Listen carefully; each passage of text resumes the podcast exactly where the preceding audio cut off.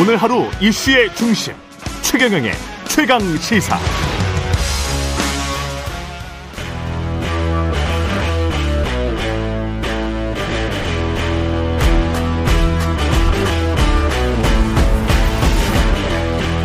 네, 한 주의 시작 여의도 정치를 깊이 있고 날카롭게 들여다보는 시간입니다. 정치몬데이 오늘은 최재성 전 청와대 정무수석과 함께합니다. 안녕하십니까? 안녕하세요.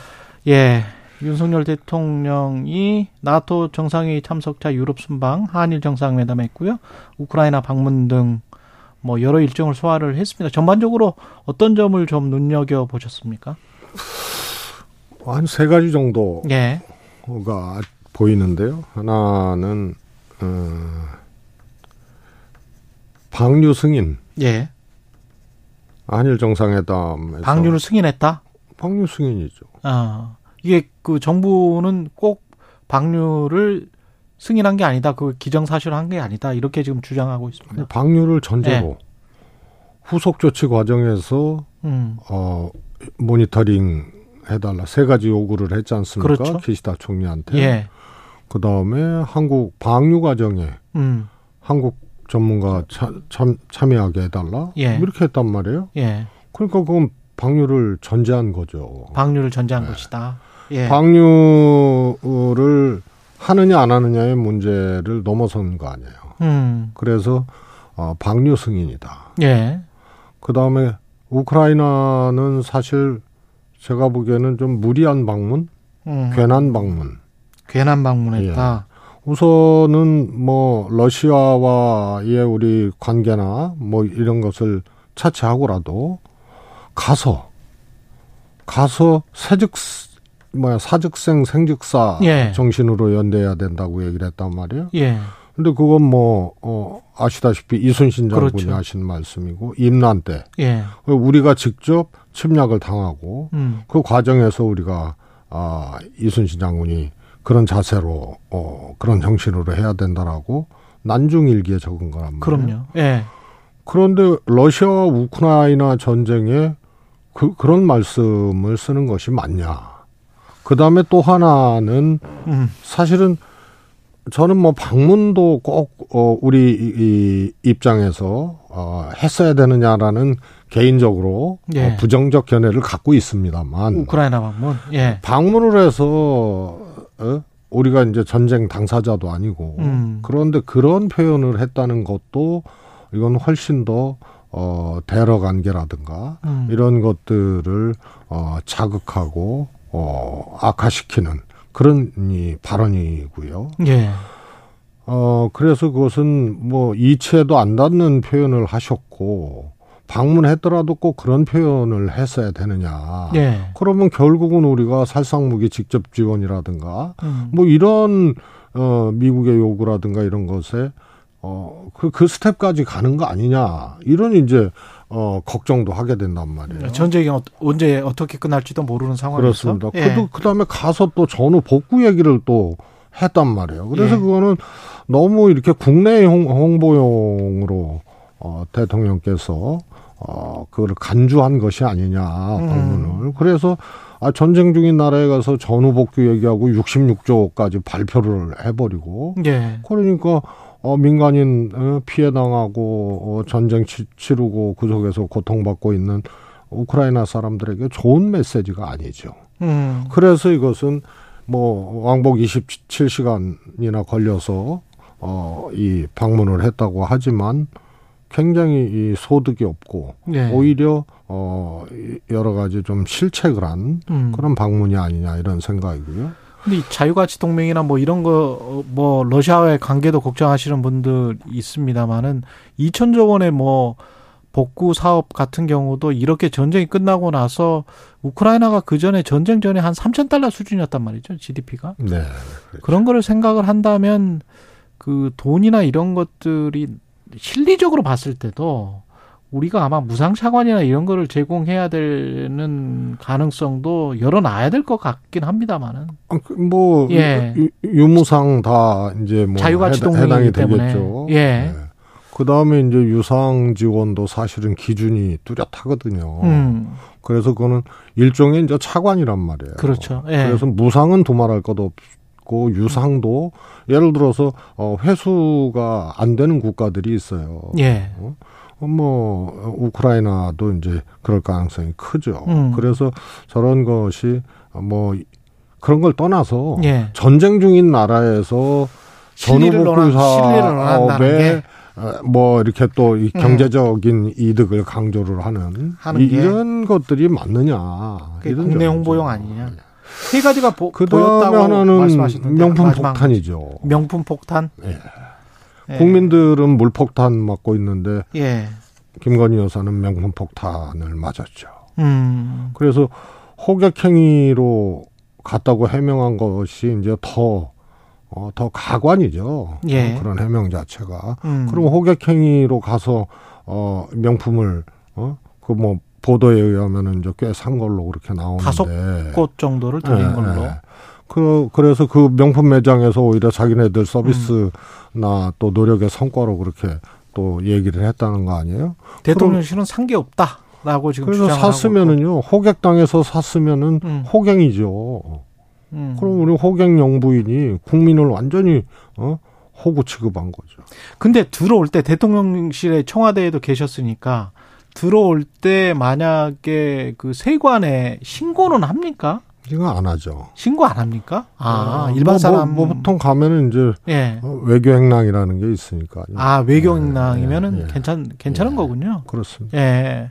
그게 뭘 샀는지 대통령실에서 이야기를 만약에 안 한다면 국민들은 알 길은 없는 거네요. 알 길이 없는 거죠. 아, 그렇군요.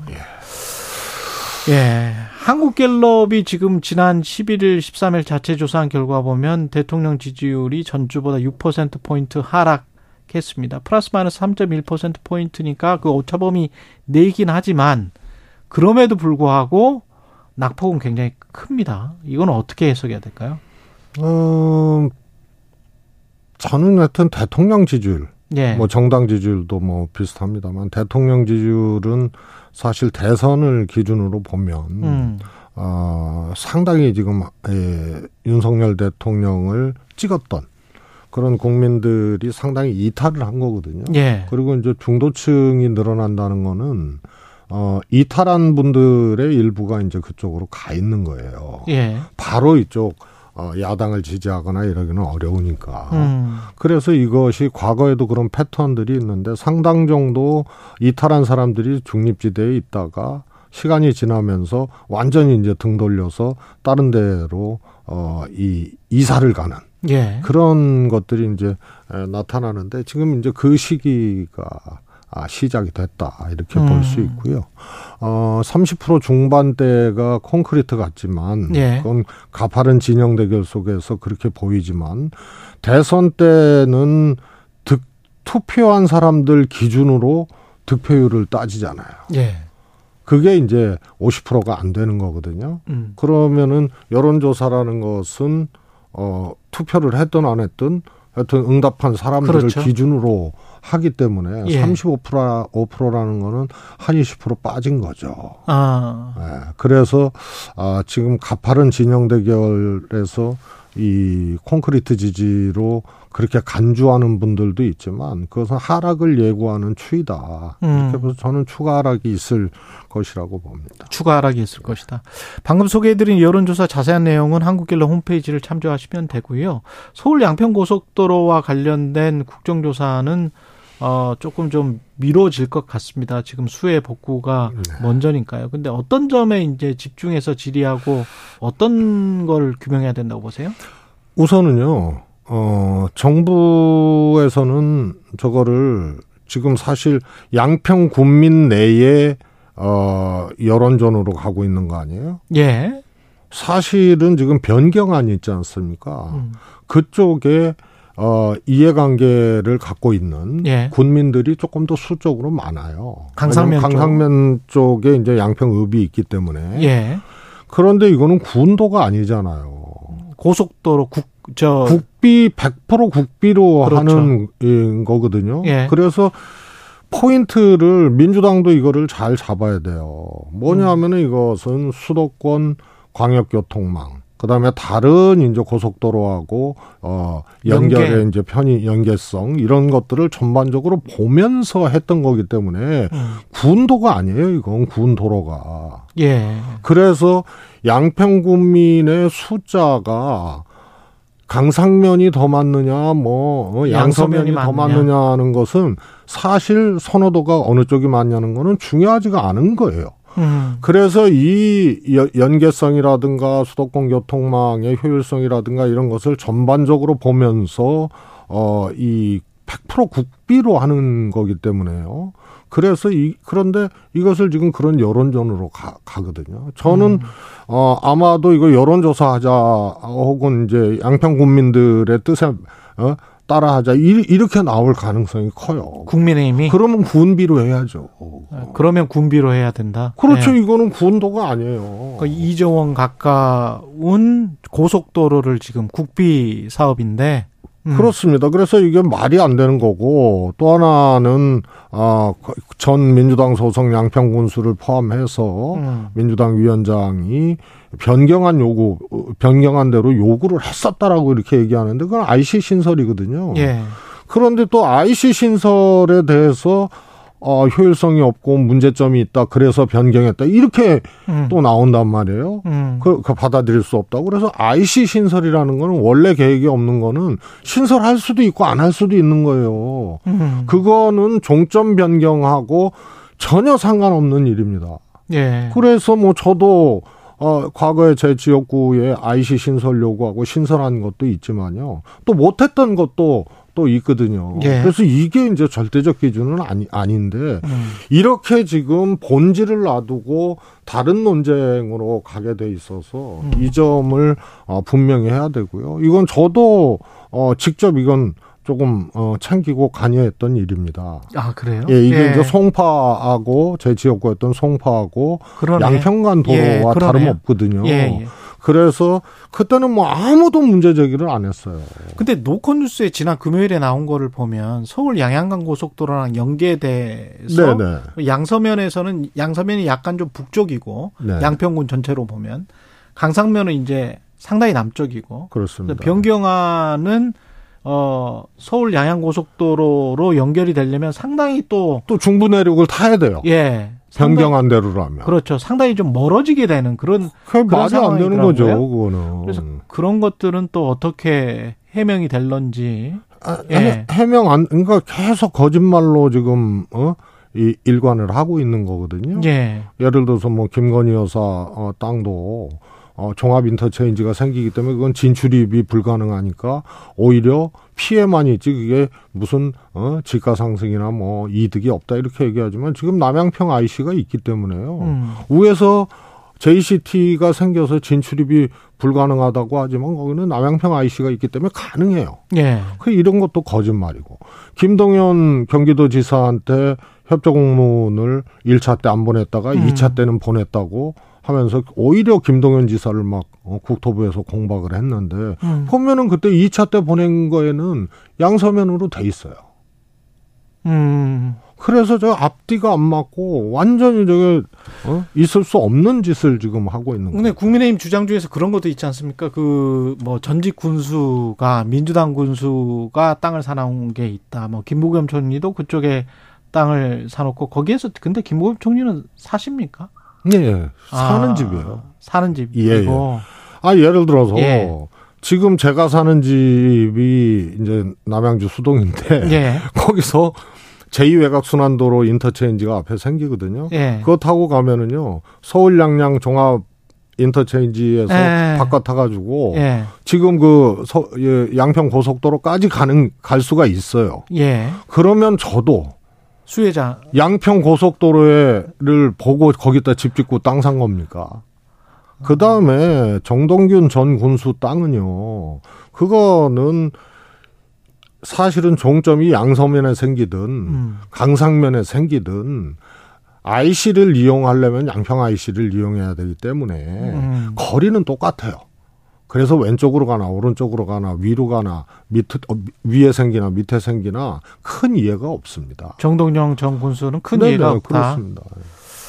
알겠습니다. 그 민주당 이슈로 좀 넘어가 봐야 될 것 같은데 이재명 이낙연 전 대표 회동은 있을 예정이었는데 호우로 취소는 됐습니다만 그 이게 호우로 취소된 건지 아니면 다른 이유도 있다라는 뭐 그런 가십성 뭐 또 있고 그렇던데. 그건 이제 예.